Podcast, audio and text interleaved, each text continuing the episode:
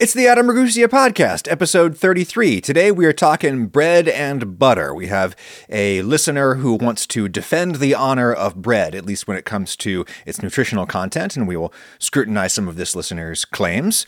Uh, but first, butter. Ask Adam. So, in our household, we recently switched to European style butter because they have higher butter fat content standards. And we find that having less water and more fat in your butter makes it easier to spread the butter on toast. So I have two questions for you about this. One, why do Europeans get to have more butter fat than those of us in America? And two, why does it come in this ridiculous brick? I like the sticks because they come with nice tablespoon measurements and it's easy to cut off.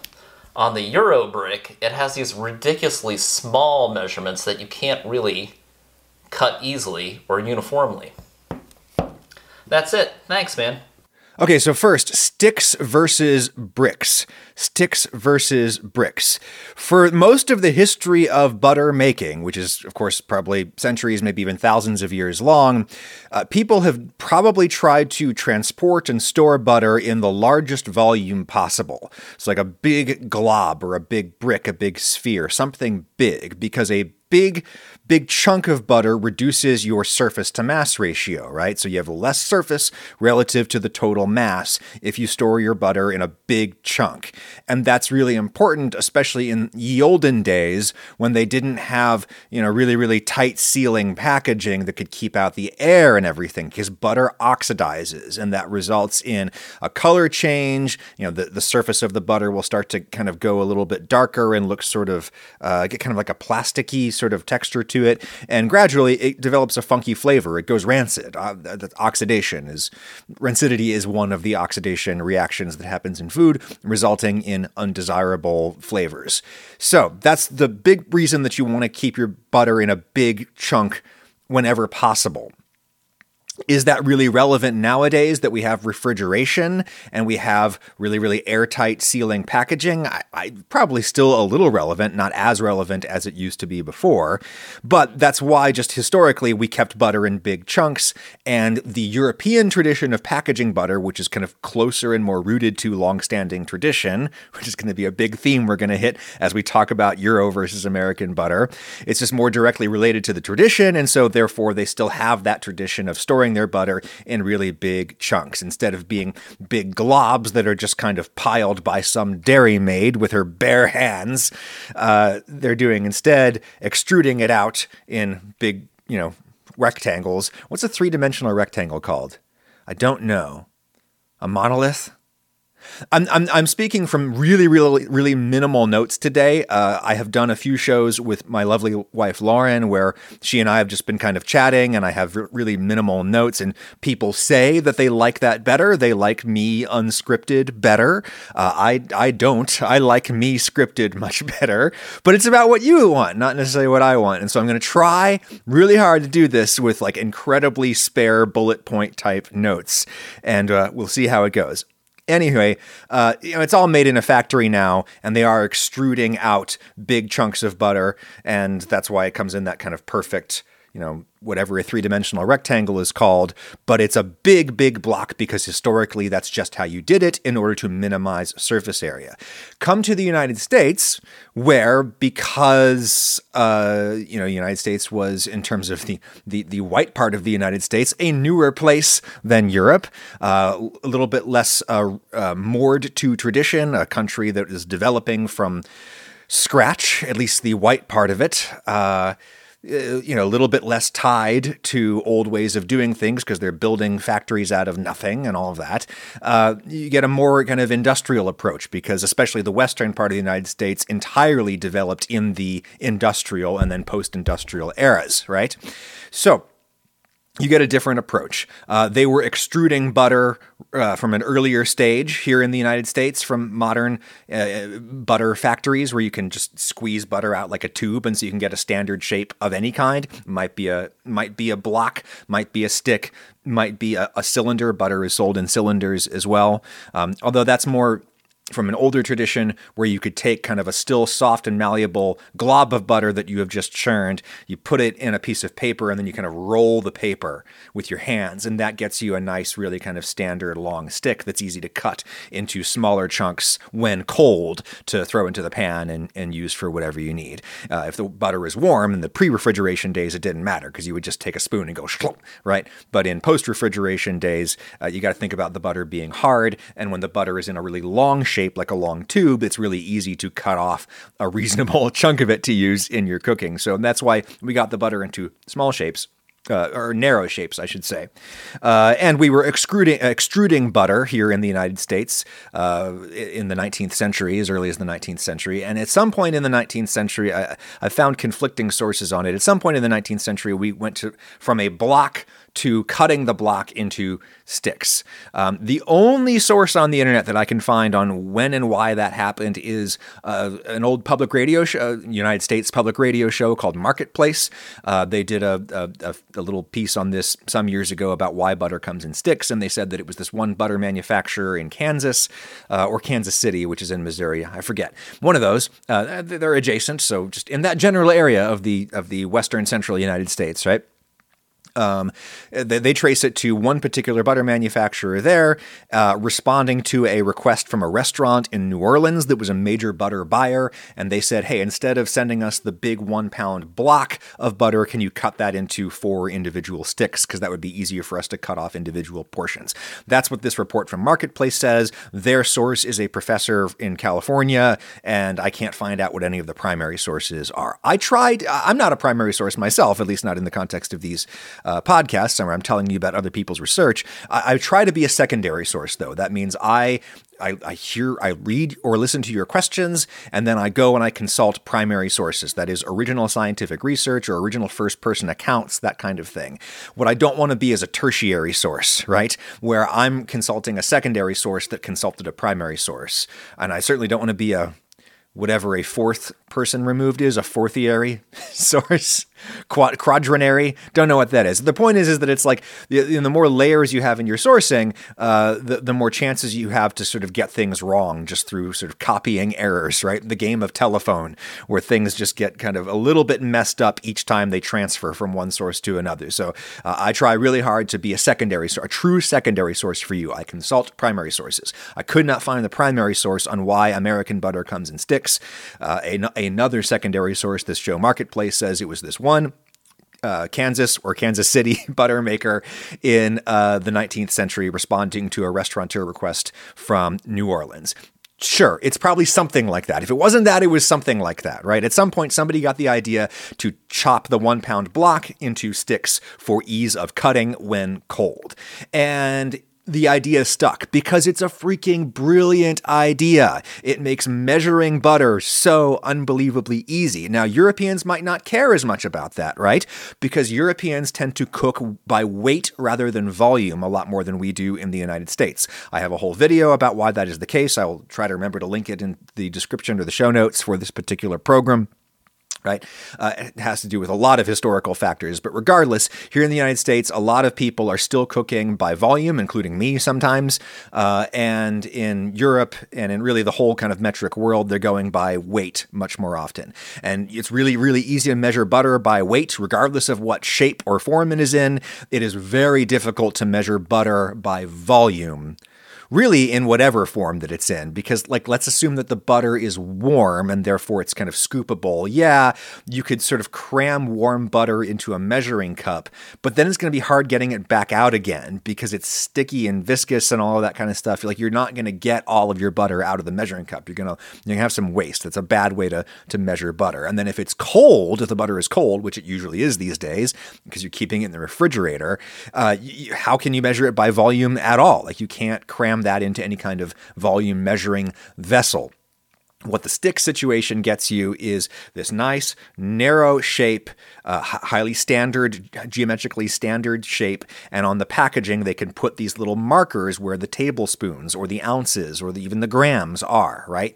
And then you can just go by that marker on the package, cut off what you want, throw it into your recipe. It's an incredibly fantastic, brilliant system. Whether you whether you cook by weight or by volume, like you don't even have to get out the scale because you, the weight can be indicated on the packaging. You just go shump and take off that chunk. If you don't want to take my word for it, um, take someone who is generally more respected than me, uh, Kenji J. Kenji Lopez Alt, right? A guy who loves precision, cooks by weight, has advanced cooking by weight for his whole career, right? Has probably done more than any other person in the United States to get people in the United States cooking, or especially baking, by weight rather than by volume, right? Kenji is he's all about precision. Kenji loves stick butter. Absolutely defends the honor of stick butter, has written about it multiple times. You know, it's just a really, really good system. And Europeans, I think that maybe your lives would be just a little bit better if you asked the good people at Kerrygold and other fine European butter makers,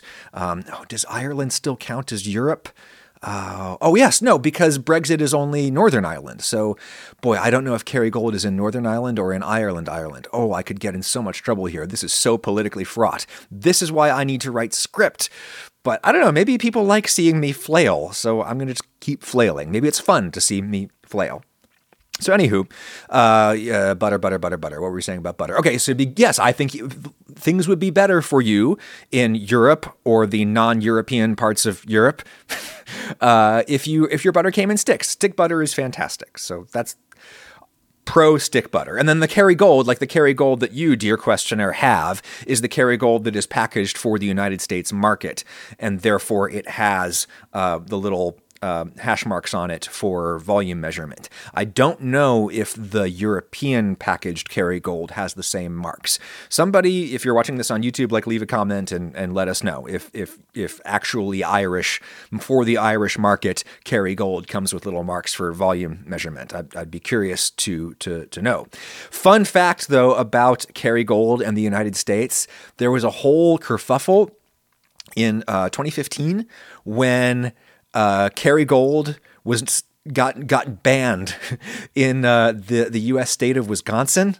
So Wisconsin is this historic center of the dairy industry in the United States. Like I love Wisconsin, absolutely beautiful state. A lot, a lot of sort of just funny, funny things about them. Funny, funny personality, collective personality traits of of the Wisconsin people. Um, but one is that like they take they take their cheese and their milk and their butter super super seriously, and state level regulations for butter packaging are uh, pretty or particularly strict in Wisconsin, which you could take as maybe being kind of a protectionist thing, like where they're trying to sort of favor their own native dairy industry in Wisconsin, make Wisconsin great again, right? Uh, I, am not quite sure exactly where it descends from, but regardless, there was an old law on the books from uh, from the 50s, 1950s, that essentially made Kerrygold packaging illegal because it doesn't doesn't have a U.S. grading standard on it and somebody some regulator in the state noticed that in the you know in the 2000 teens. And they sent like a, a letter to Kerrygold saying you may not market your butter in our fine state of Wisconsin anymore. And thing is, Kerrygold is awesome. Kerrygold is such good butter for reasons that we're going to get to when we stop talking about sticks and everything and start talking about butter itself, right? Um, Kerrygold is such good butter, and the good people of Wisconsin know and appreciate their dairy products. And so when Kerrygold got banned, this like underground trading network sprung up of people like taking their van into Nebraska and loading it up with Kerrygold and running butter back into Wisconsin. It's pretty hilarious. But anyway, the the the Kerrygold people worked out a solution with the regulators for tweaking their packaging and Kerrygold became legal again, and uh, all was well with the world. But anywho, let's talk about the actual butter itself European style versus US style butter. Sure, there is a difference in butter fat content potentially. So butter is just you take cream, right? You skim the cream off of the milk and then you agitate the cream to break up the fat globules and get them to kind of reform in these crystals, butter crystals. That and the more you do this, you sort of squeeze out the water, the what we call the buttermilk. Um, that's not what buttermilk is today. When you buy buttermilk at the store, at least not in the United States. In the United States, it's a cultured yogurty product, but historically, it comes from the the watery, the milky water that's left over from from making from churning butter, right? So anyway, you churn the butter until you get all these cr- fat crystals forming and sticking together and squeezing out all the water, and then when you get to in the United States at least 80% butter fat, then you can legally call it butter. And that product is going to be the cheapest product to make probably, right? Minimally 80% butter fat because you are a losing less of the of the cream to byproduct, right? Um, and B, uh, you're churning it for less time, right? You, the, the main way that you increase the butter fat content is to keep churning for longer and longer and longer. Time is money in an industrial context, and so cheap butter in the United States is going to be just 80% butter, enough butter, 80% butter fat, enough butter fat that they can legally sell it as butter, and no more you might think that the EU standards would be higher, uh, but they they they they are for unsalted butter. It's eighty two percent. Uh, minimum fat content for unsalted butter. For salted butter, it's 80% because the salt takes up volume. It's the same as the US standard for salted butter, but for unsalted butter, yeah, 82%. How much of a difference does 2% make? Well, k- kind of a difference. And also, you have a lot of, you know, artisanal butter makers in Europe and now in the United States who are going for more than the bare minimum, right? You're, they're selling butters that are like 85% butter fat for more money, right? Um, but boy, do they, they, they taste good, right? Taste really good. Why do they taste? Why does such a tiny difference in butter fat percentage make a, an appreciable difference in how the product tastes? Um, looking at the scientific literature on this, people don't entire. It's not entirely understood. Okay, um, it, the the the enhanced creaminess sensation or perception may indeed be due to there just there, there's just more fat, right? There's just a little bit more fat, and so you taste you taste the slightly greater concentration of fat. But um, my my instinct, looking at the scientific literature, is that um, probably the bigger factor is how the the salt crystals actually form over the course of the churning process. There's lots of different crystal states that can be achieved depending on uh, the, the length of the churning, the temperature at which the churning happens, um, the, repi- the temperature at which the butter is then chilled down to solid form. Like, is it rapidly chilled or is it slowly chilled? You get different kinds of crystal, uh, you get different kinds of crystals and different kinds of crystal to crystal interactions. That is, like arrays of crystals. It all kind of depends a lot. And science has shown that those different crystals and crystal configurations absolutely affect the properties of the butter particularly it's uh, it's I guess they would call it rheology uh, in food science. Basically, just kind of I don't I think we'd probably call it texture, right? Just like how it spreads, how it feels, all that kind of stuff. And the questioner notes that Kerrygold seems to spread better than uh, American style butters. And that may be due to the uh, lower water content, um, but it may also be due to the different crystal configuration that results from how exactly they make Kerrygold, as opposed to US style butter, which is generally just made faster because, you know, we're we're more about in, industrial efficiency here in the United States, historically at least, right? Because uh, we're, we're, we're sort of the we're the birthplace of that kind of efficiency. The United States and and England, uh, the birthplaces of that kind of in, you know cutthroat industrial efficiency. And if ever, if the rest of the world hates it so much, then t- riddle me this: Why are you all why are you all copying us, right? Everybody, everybody's mode of production is going in this direction for a reason because it results in more food, for people at a lower price. And yes, higher corporate profits too, but also cheaper product. Okay. Anywho. uh, butter, butter, butter fat. Right. So uh, the amount of water itself might also affect how butter uh, fat crystals form. There's actually, I, I, was looking at a study, it was a Danish study from 2012 looking at the water content of butter and how it seems to affect crystallization. Uh, they were also looking at the temperature of the cooling, how rapidly you cool the butter down, and how that affects how it crystallizes. And they found that uh, higher water content and faster chilling do indeed result in less spreadable butter, at least when the butter is fresh.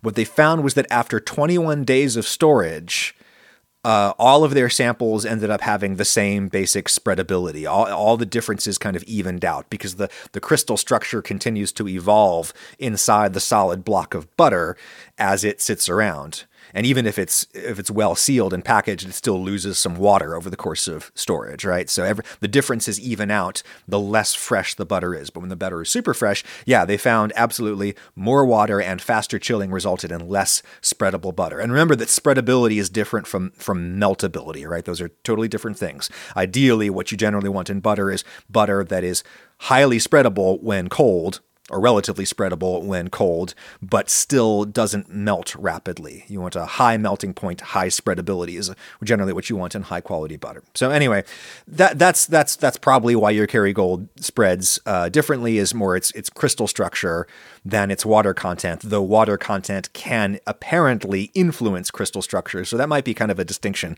without a difference.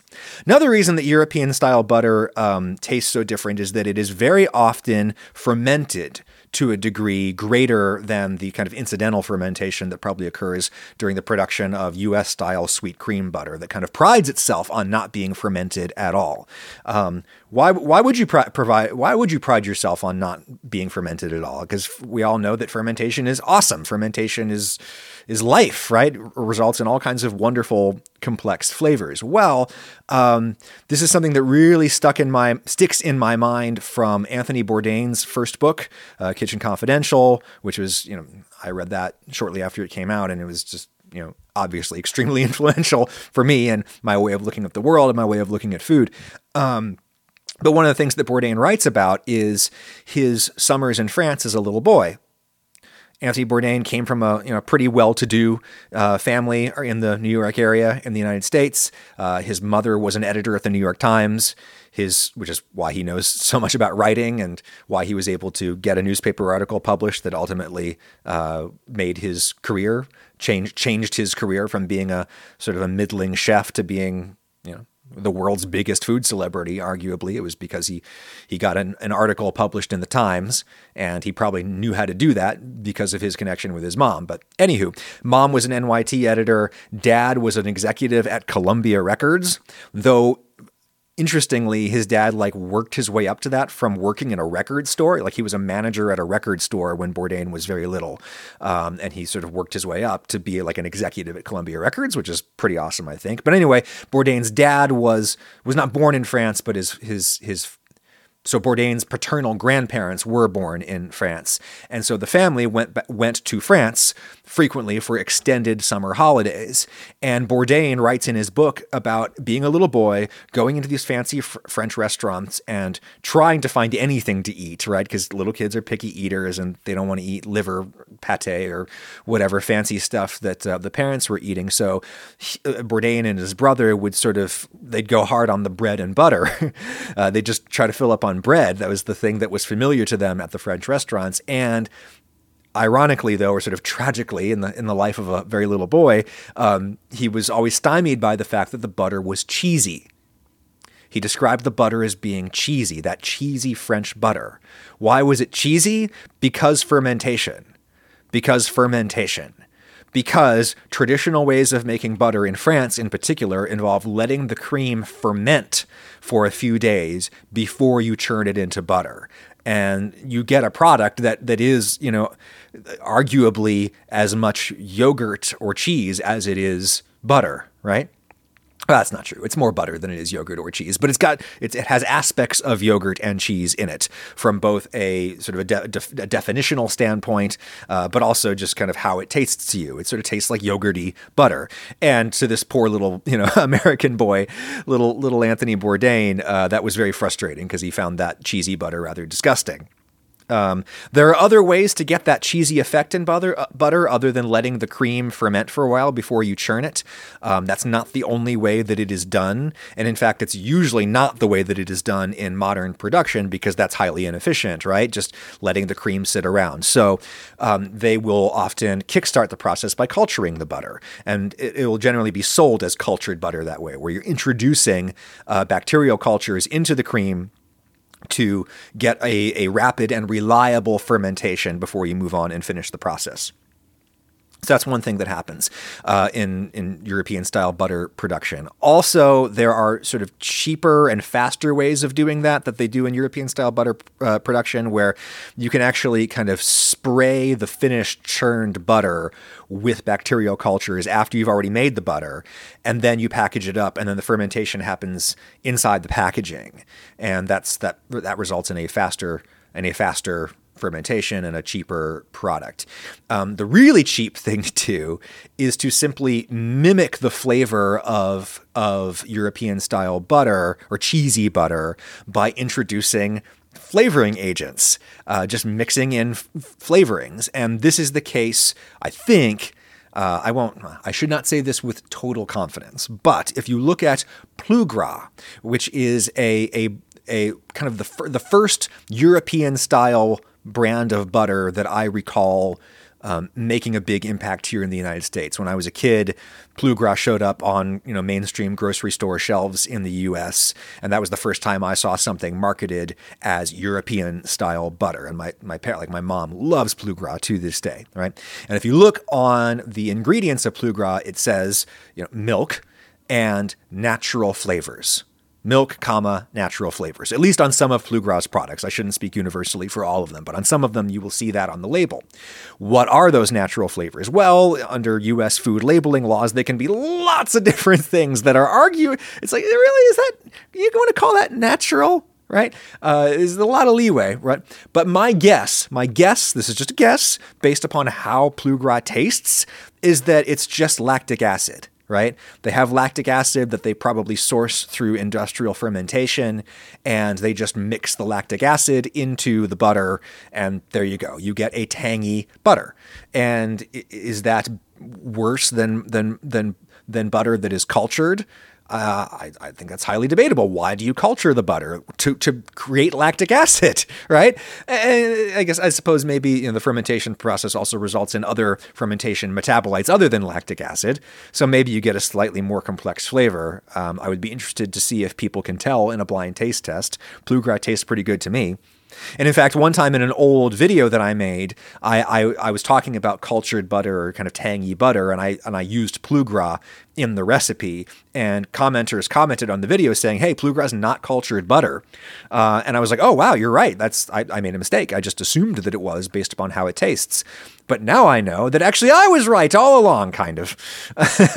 uh, because if you look on the label, there's natural flavors in Plugrá, and based on how it tastes, I'm guessing that it is uh, it is uh, lactic acid added into that butter to make it taste cheesy, as little boy Anthony Bourdain would have said. So uh, there you go. That's that's the difference between American and European style butter. Why do they have better butter in Europe? Uh, historically, it's because you have a, a more settled, rooted population that is closer to its traditions, both uh, uh, both c- closer chronologically and also kind of closer physically, right? You had production infrastructure extant in Europe for making all kinds of products, and therefore, sort of industrial production uh, was uh, hewed closer to those traditional methods because they already had like the tools, right?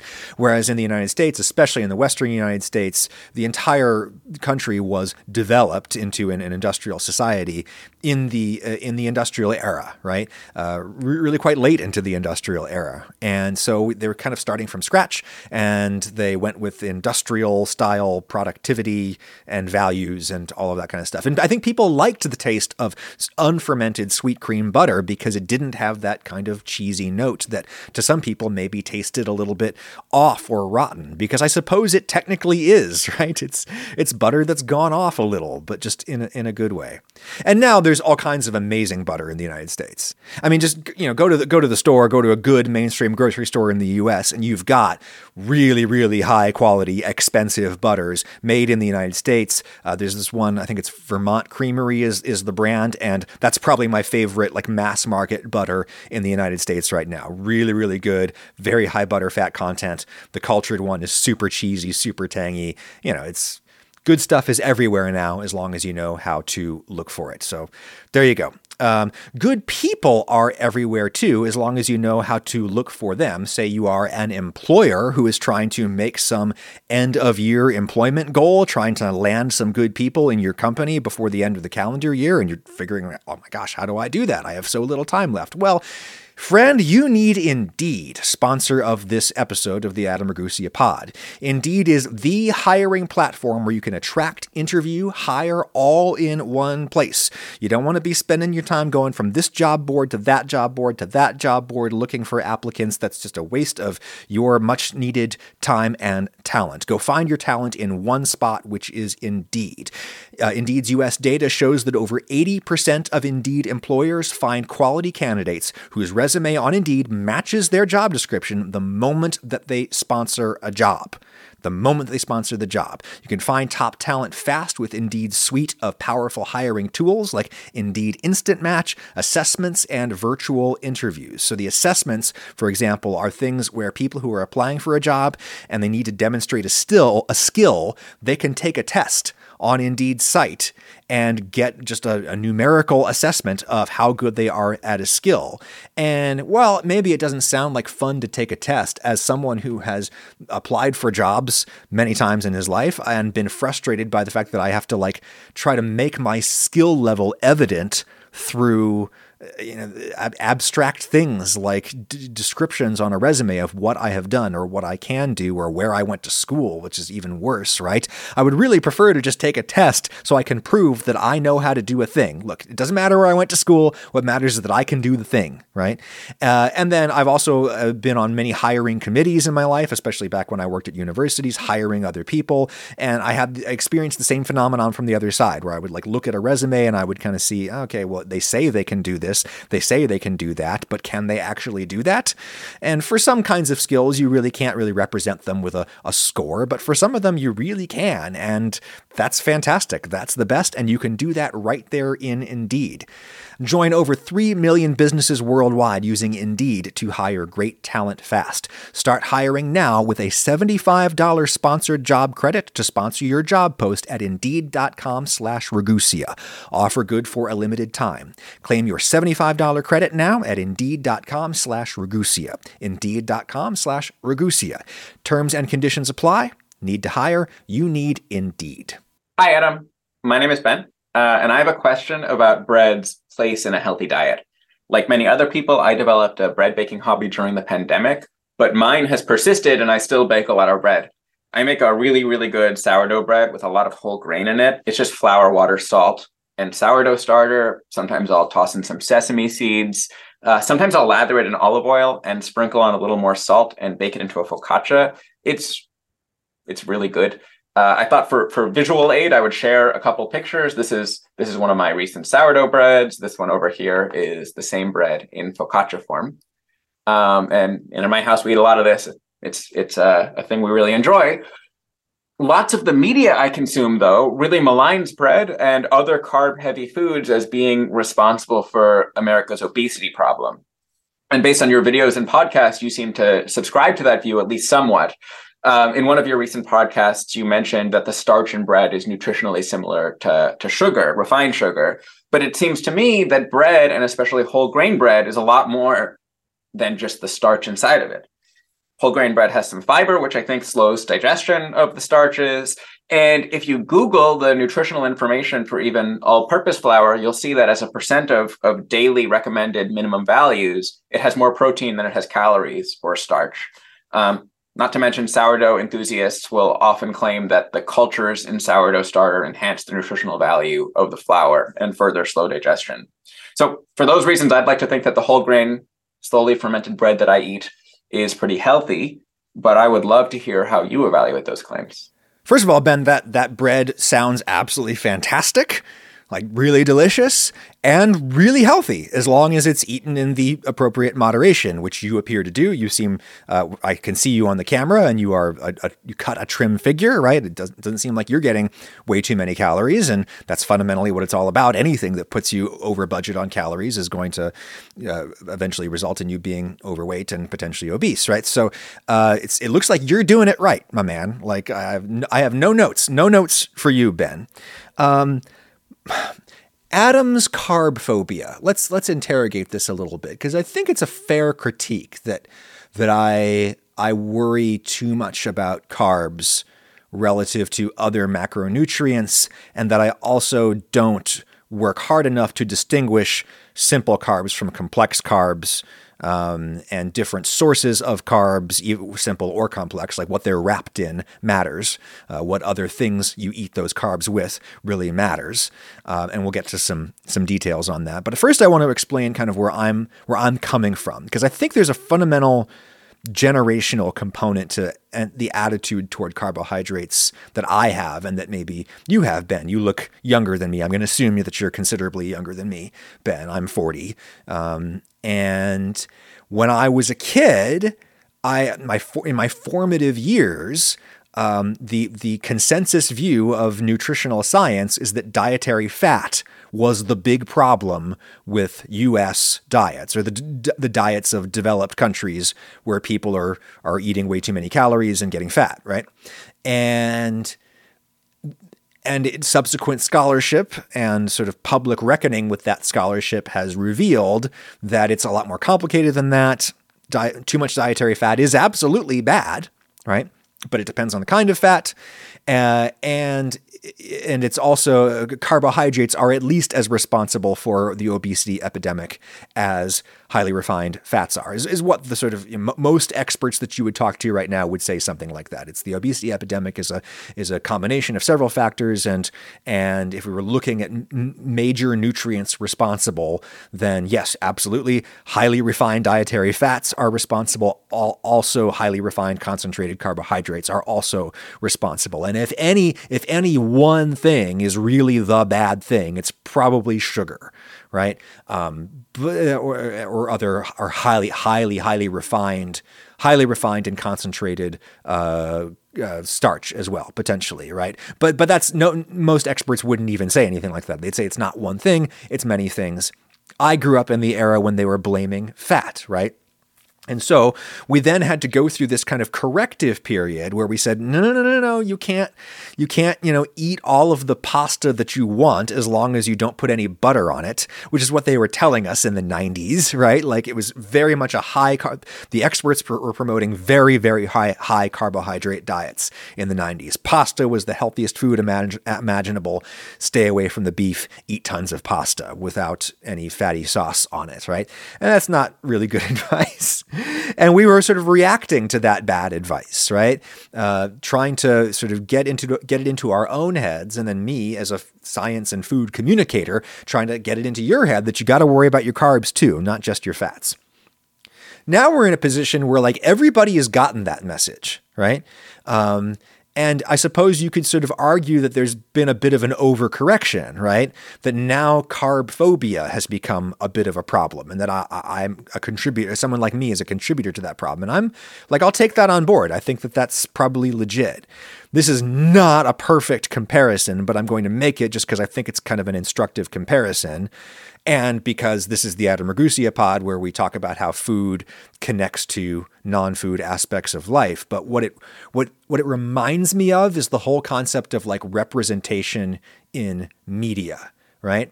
So when I was growing up, watching TV in the United States, like all of the let's just, restrict it, let's restrict it to news, okay? Like news presenters, because that's you know what I was as, as, a radio person for a long time, right?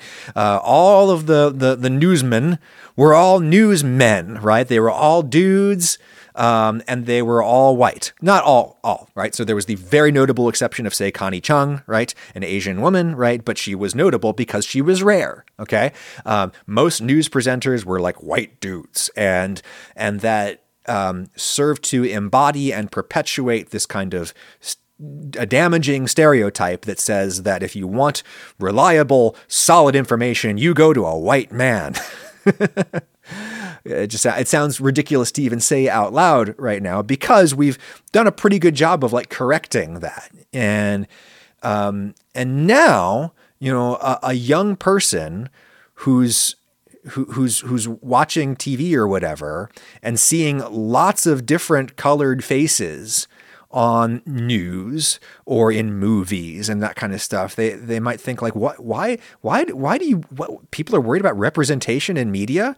Like, I actually, I, I think there was uh, an, an audience member of mine wrote a very critical email to me one time saying like uh, you know what's wrong with having white guys in media? I'm a white guy. I'm a young white guy and i never see myself in the media which i think is a, was probably a significant uh, hyperbolic statement right? An overstatement on this email writer's part. But I, but I take the broader point which is that it's like if you're young and you have grown up in the era when we have been working really hard to correct the, the representation and media problem you might not see a problem because I don't know, maybe arguably you could say there is no problem anymore, but it has only happened due to great effort to try to correct the representation bias in media. And I'm sure every person of color and woman in the audience right now is probably screaming that the problem isn't fixed, right? Because you, you, know you can you can get uh, you can get a person of color to host your news program, but if like the executive producer and, and all of the other kind of people with power behind the scenes are still old white dudes, then you could say that the uh, the diversification there is only skin deep, right? So there, I don't want to make it sound like the problem is fixed, but I understand why people much younger than me right now might struggle to with the idea that there is a problem that requires active correction. And I think that is kind of comparable to what you see with like the carb thing. If you're a young person, you've grown up in an era when everyone was war- warning you about carbs, and so you don't understand you don't understand why there needs to be so much emphasis on carbs when carbs are really. carbs as a broad class are probably not that much worse or better for you than like fats as a broad class. They're both essential nutrients that we need um, and that are both really bad for you if you eat way too much of them. I think that's a basically true, very general statement that I can make. So, yes, I, I will cop to my carb phobia. Maybe we have gotten the word out there that carbs need, you need to watch your carbs. And so I need to stop harping on that point so much. Maybe it's more that I harp on it for myself, just because my my favorite foods are all super super carby, and uh, I struggle with my carb content much more so than the fat content of my diet. Partially because I, especially as I get older, I have so much trouble digesting high fat foods. Um, they just absolutely wreck my system, and so I don't I don't binge on fatty stuff. I don't binge on fried food. I binge on bread. Right, bread is a problem for me. It's not a problem for you, Ben. Obviously, you're doing everything right, but bread is kind of a problem for me, um, and that's why I worry about it. Now, let's talk about uh, your bread, Ben, right? Um, is your whole grain sourdough better for you than like a loaf of Wonder Bread, some highly refined white flour, very little fermentation at all going on in it, kind of standard American style sandwich bread? And the answer is almost certainly yes. In every conceivable way, your bread is healthier. Um, healthier from the standpoint of trying to avoid obesity, but also probably in its nutrient content, although not necessarily because I don't, you might not be using fortified flour and, you know, the fortificants, the, the, the nutrients that they add to, um, you know, even garbage white bread in the United States, you know, you can, you can, you can talk crap about U.S. food all you want, but it's like the, the, the, the government policies of adding fortificants, uh, extra nutrients into products like white flour, just v- virtually eradicated uh, nutritional deficiency diseases in the United States and then really across the entire developed world, right? Like it's it's got a pretty good track record that kind of food, at least in terms of avoiding nutritional deficiency diseases. It has a miserable track record when it comes to avoiding obesity and metabolic syndrome, which are bad for you. Um, and we'll talk more another day because there's a whole lots of people are trying to argue now that like being fat is is is not bad for you. And there's a lot of legitimacy to that argument up to a point looking at the literature and talking to experts, but fundamentally being being very over fat, having much too much adipose tissue on your body is almost certainly really really bad for you. Like to the extent that scientists know anything, they know that. So let's proceed from that assumption and talk about the way that you make your bread, Ben, and how it it may potentially is is is helping you to avoid getting over fat. And over fat is a term that I don't it's it's that's a really creepy term. I don't it's it's got a bad bad sound to it. But the thing is, is it's it's good because it's it's more scientifically precise than saying overweight, right? Because you know uh, you can, for example, be over be overweight, have a BMI that is too high because you are solid freaking muscle, right? Um, which actually might also be bad for you, by the way, to a certain extent. You know, body body body tissue, body mass is is hard makes things harder for your heart, whether it is muscle or fat. But that's another topic for another day. So, anyways talk about how your bread is helping you to avoid becoming over fat, Ben. So, first of all, fermentation. You're doing sourdough, right? So, you're talking about a much more fermented product. Fermentation absolutely is going to reduce. Uh, the glycemic index of the bread. So, what is glycemic index? Glycemic index is a way of measuring how rapidly your food is going to convert into blood glucose how rapidly your food is going to raise your blood sugar. And generally speaking, in the, in the developed world where where we're all overfed, high glycemic index foods are bad, right? That's the really, really bad thing. Spikes in blood sugar are what really get you because they they convert when if, if you assuming you don't burn off that sugar through physical work, um, that that's it's going to get you know that's the situation is going to result in storage of adipose tissue and then arguably more seriously uh, insulin resistance over time, and that's how you get type 2 diabetes, right? So, high glycemic index is bad, although it's not the only thing that you look at for a couple of reasons. One, uh, glycemic index is an estimate, and not everybody's body processes food in the same way. Um, Secondly, um, glycemic index is different from like quantity, glycemic load, right? Because like you can, t- it's you know, if I have like one single grain of sugar, yes, its glycemic index is 100. No, not sugar. Glycemic index of 100 would be straight glucose. That's the benchmark straight glucose is glycemic index of 100. So let's take I take like a little little little fingertip dip of glucose syrup and I eat that, right? The the glycemic index is 100%, not 100, it's not a percent. It's just 100. It's just 100, okay? A score of 100 as as as as rapidly digestible and convertible into uh, elevated blood sugar as a food could possibly be. But I'm only eating like a, like like like a nanogram of it and therefore it doesn't really matter that much. So quantity also matters and what you eat it with also matters. Um, anywho, it has been shown in several studies that uh, extra fermentation of bread dough results is, results in lower glycemic index bread. And from the literature that I consulted, it's it's not entirely understood why that is the case.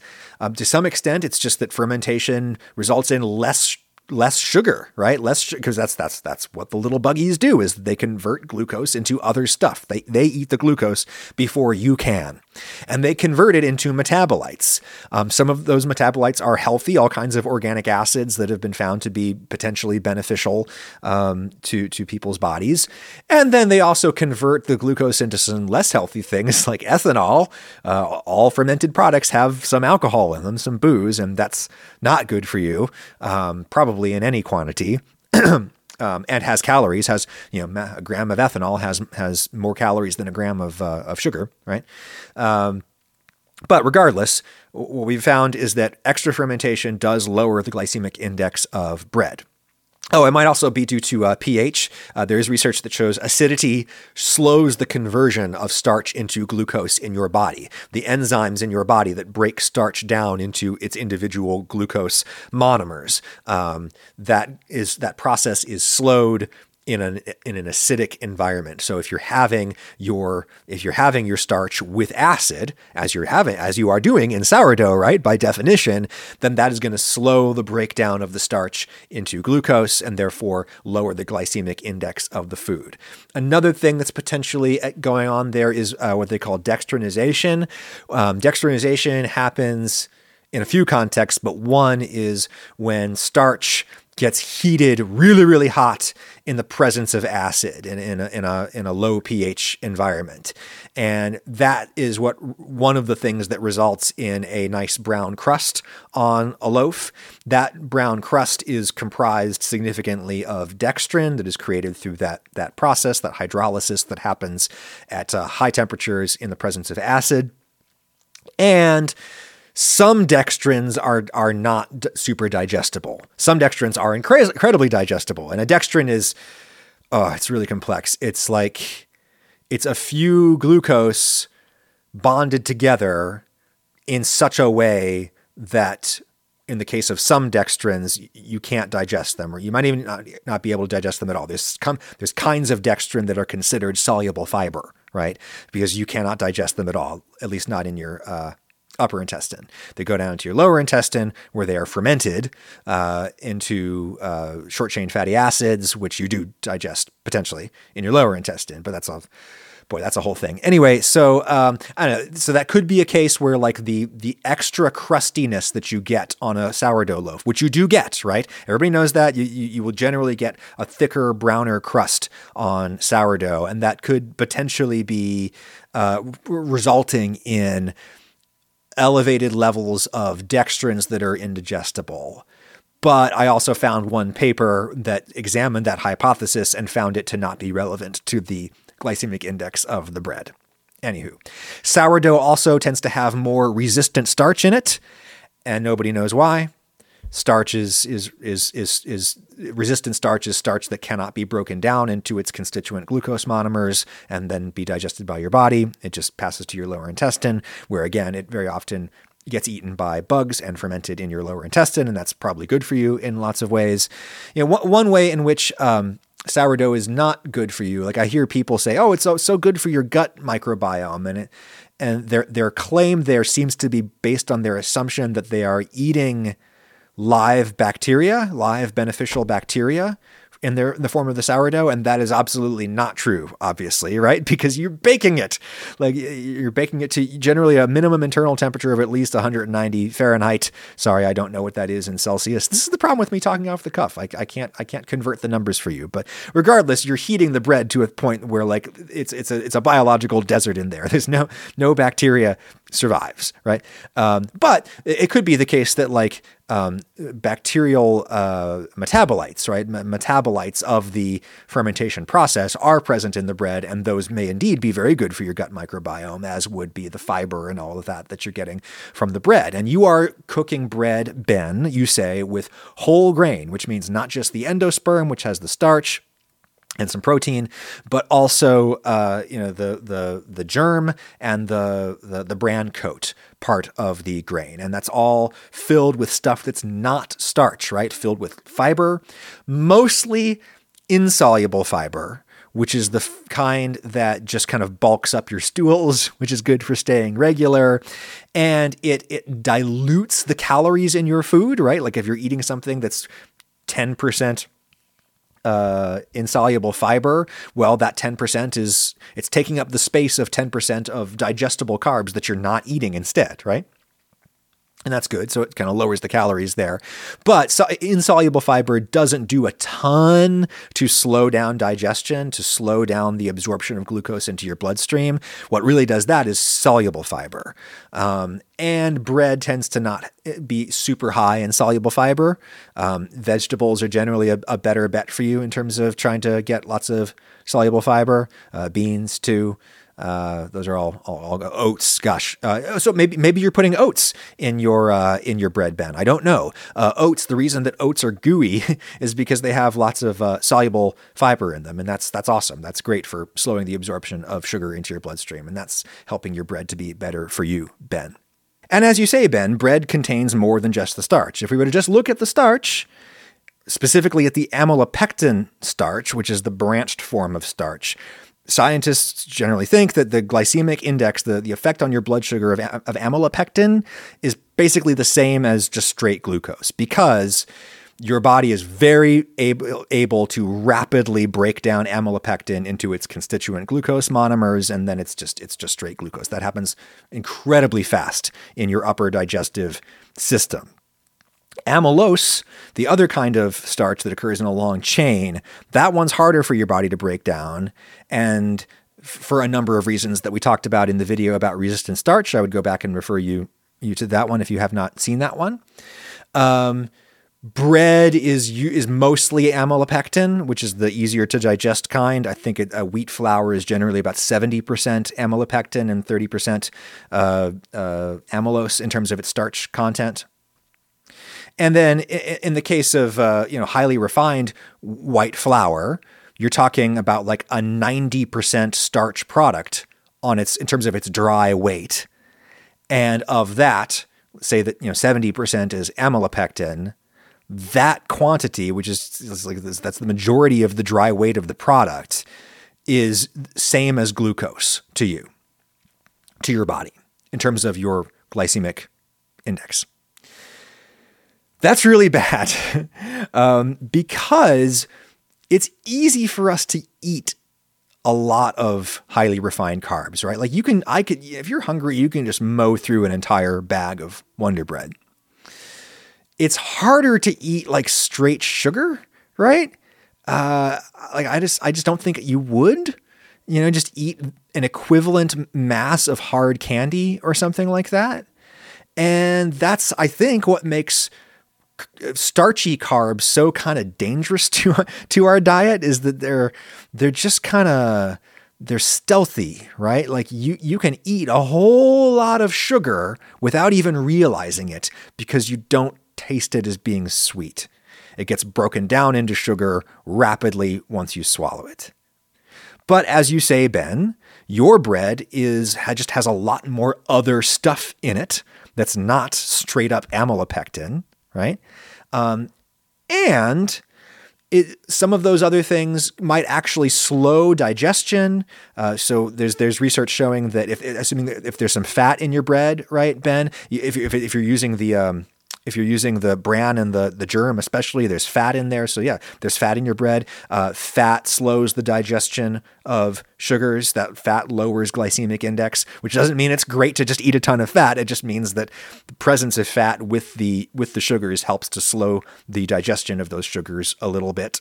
And then there's the soluble fiber. There's some soluble fiber in your bre- in your bread, probably Ben. A lot, maybe, if you're using oats and an it's an oat bread. Right, that's pretty sweet. Uh, yeah. So all I'm saying is that yes, your your bread sounds fantastic. Your bread sounds great.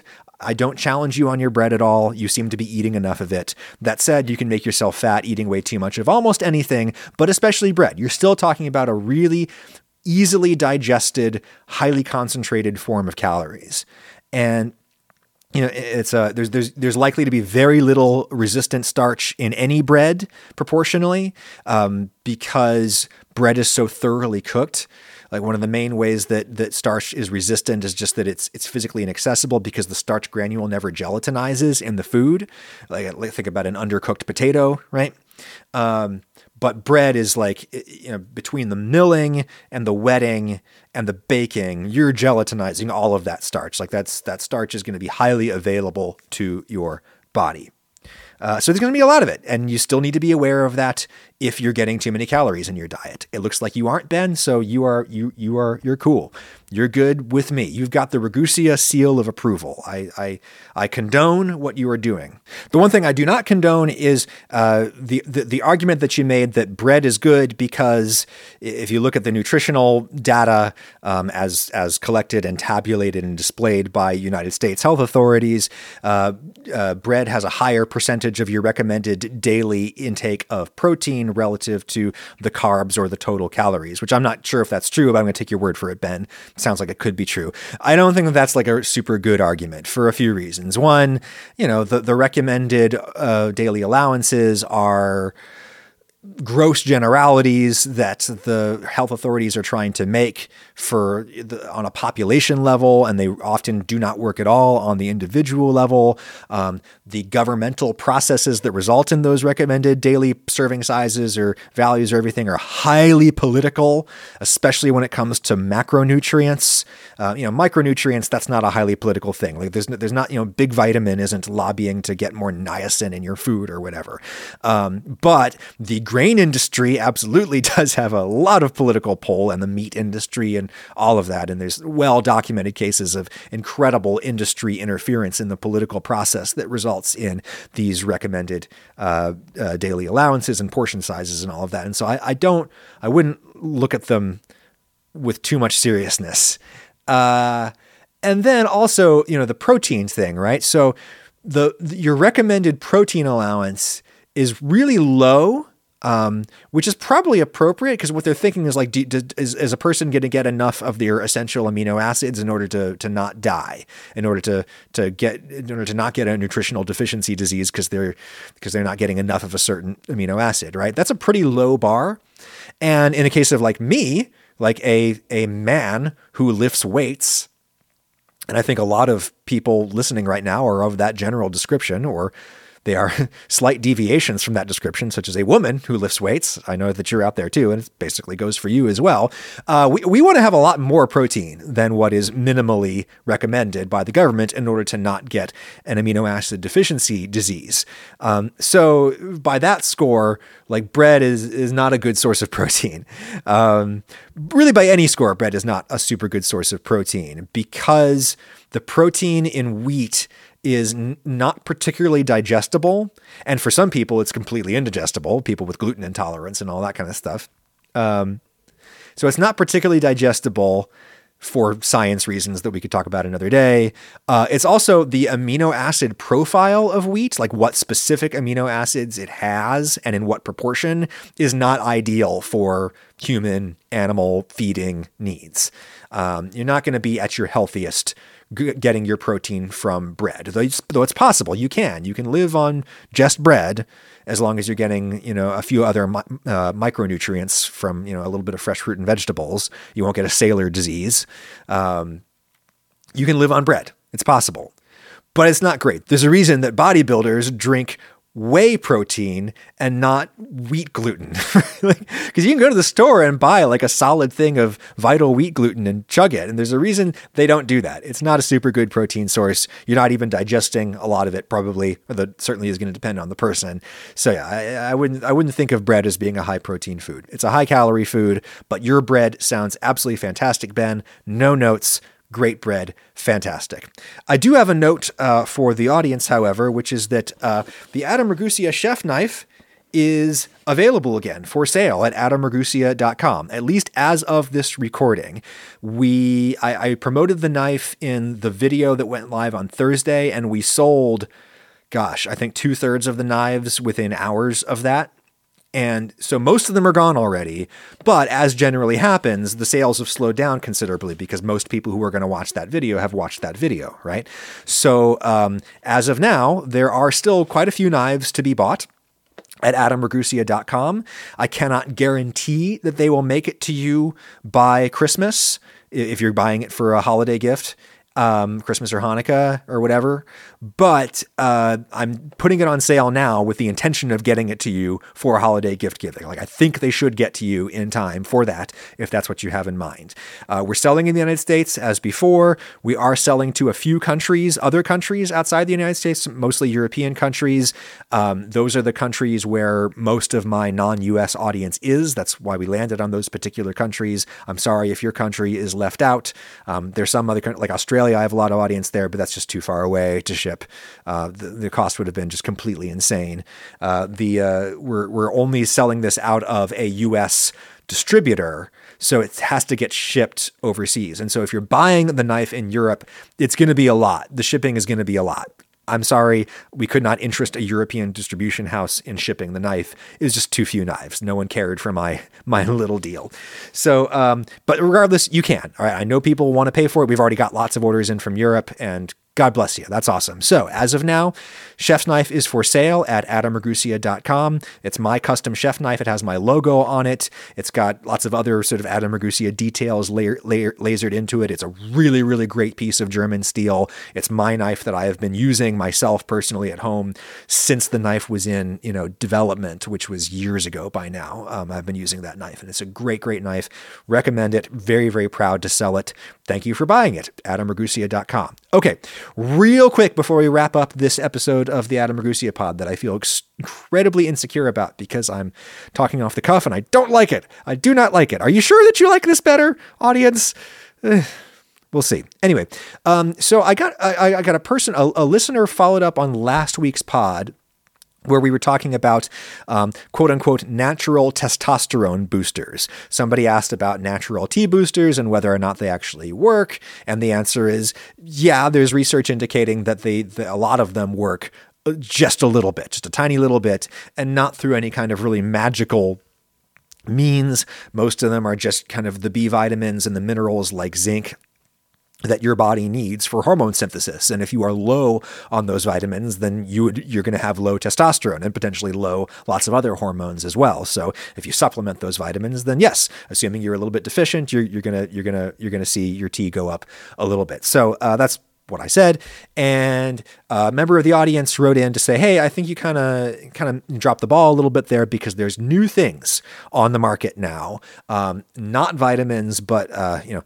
natural plant ingredients. For example, fenugreek, which is a delicious spice, um, that have been shown in scientific literature to raise testosterone, and this is true. Um, this this audience member uh, sent me a study that was was not a study, it was a, a literature review out of Russia." Um, from 2021, like so a, recent thing where they were looking at all testosterone uh, uh, boosting supplements on the market, but they, they went into particular depth on these these new kind of uh, herbal ones, if you want to call them that.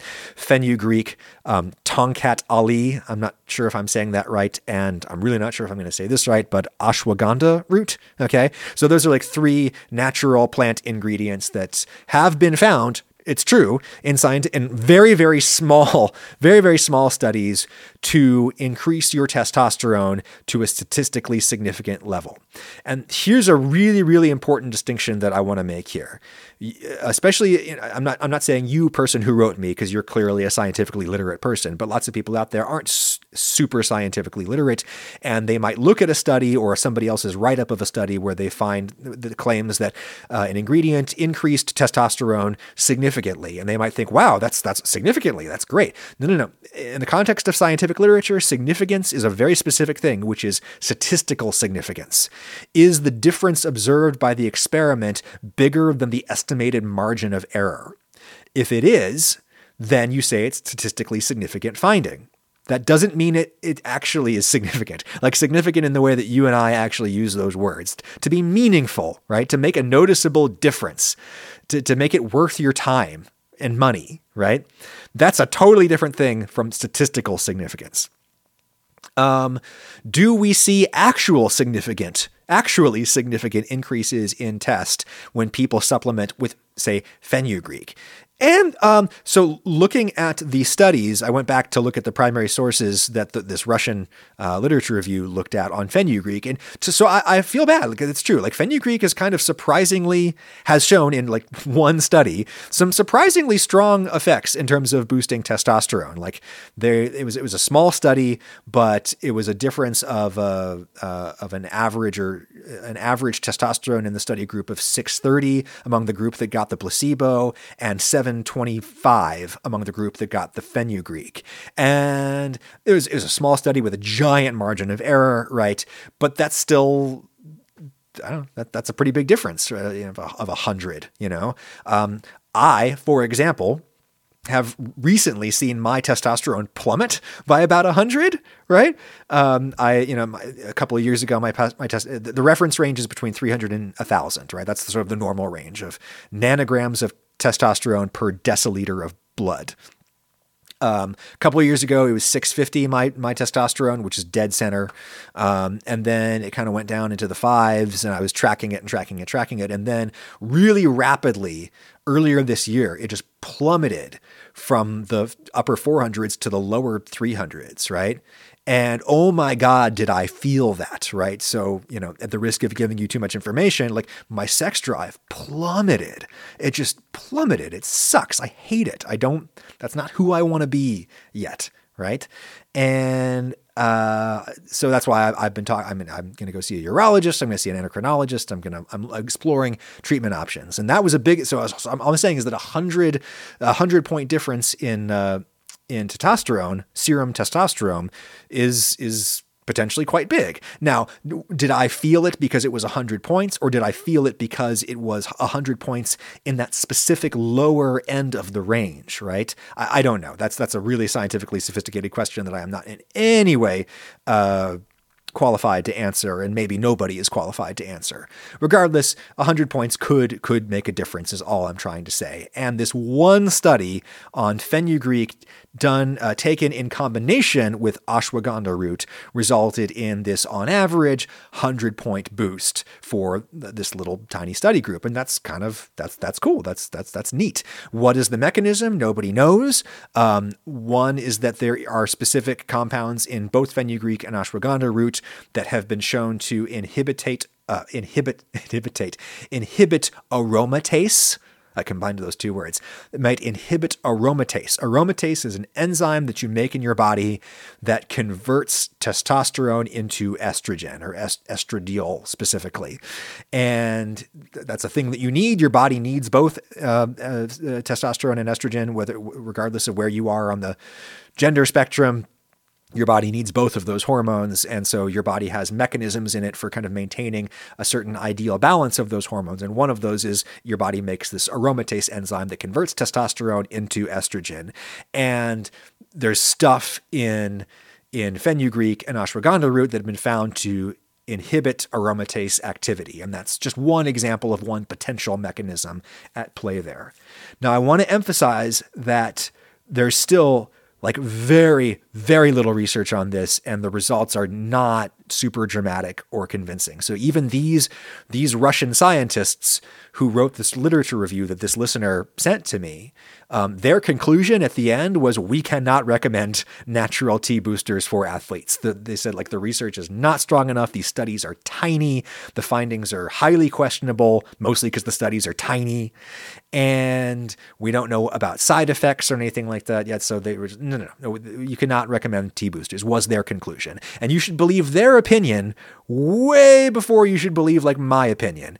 I defer to their opinion, which is that I defer to the opinion of most scientists who have looked at quote unquote natural testosterone boosters, which is that the effect is either too subtle or too ill understood to really make the products recommendable.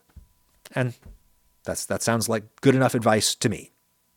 Uh, good enough advice to you would be that if you don't like the questions that I'm answering, or if you would, would just like me to talk about something different, please uh, get send in your own question to askadamquestions at gmail, askadamquestions at gmail.com.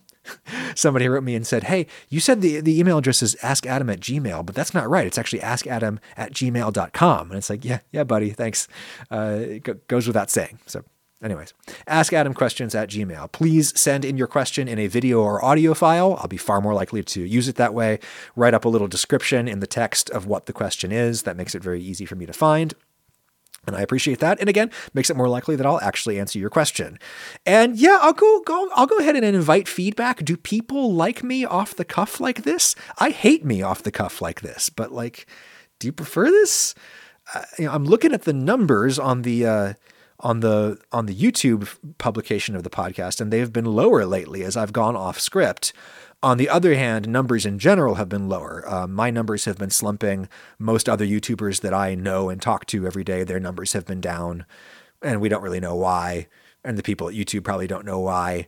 You know, they they would deny that their algorithm has anything to do with it, but I don't think they even really understand their algorithm fully, and no one could. Like it's just it's too complex. It's, it's too much code, right? Uh, but regardless, just numbers are down in general right now, so that might be why the podcast has been getting lower numbers. But it might also be that people don't like me off script, so I'm not sure. So that's why I'm inviting anecdotal anecdotal comments from you. Do you like me off script or do you like me on script when it comes to the pod? Let me know. And you can send those also to the same email address, askadamquestions at gmail. Uh, hey, I'm going to take off this Thanksgiving Day. Which so, this coming Thursday, there will be no video, but I'll be back uh, with you the following Monday and we'll be on normal publication schedule until Christmas. Make good choices. Talk to you next time. Pew.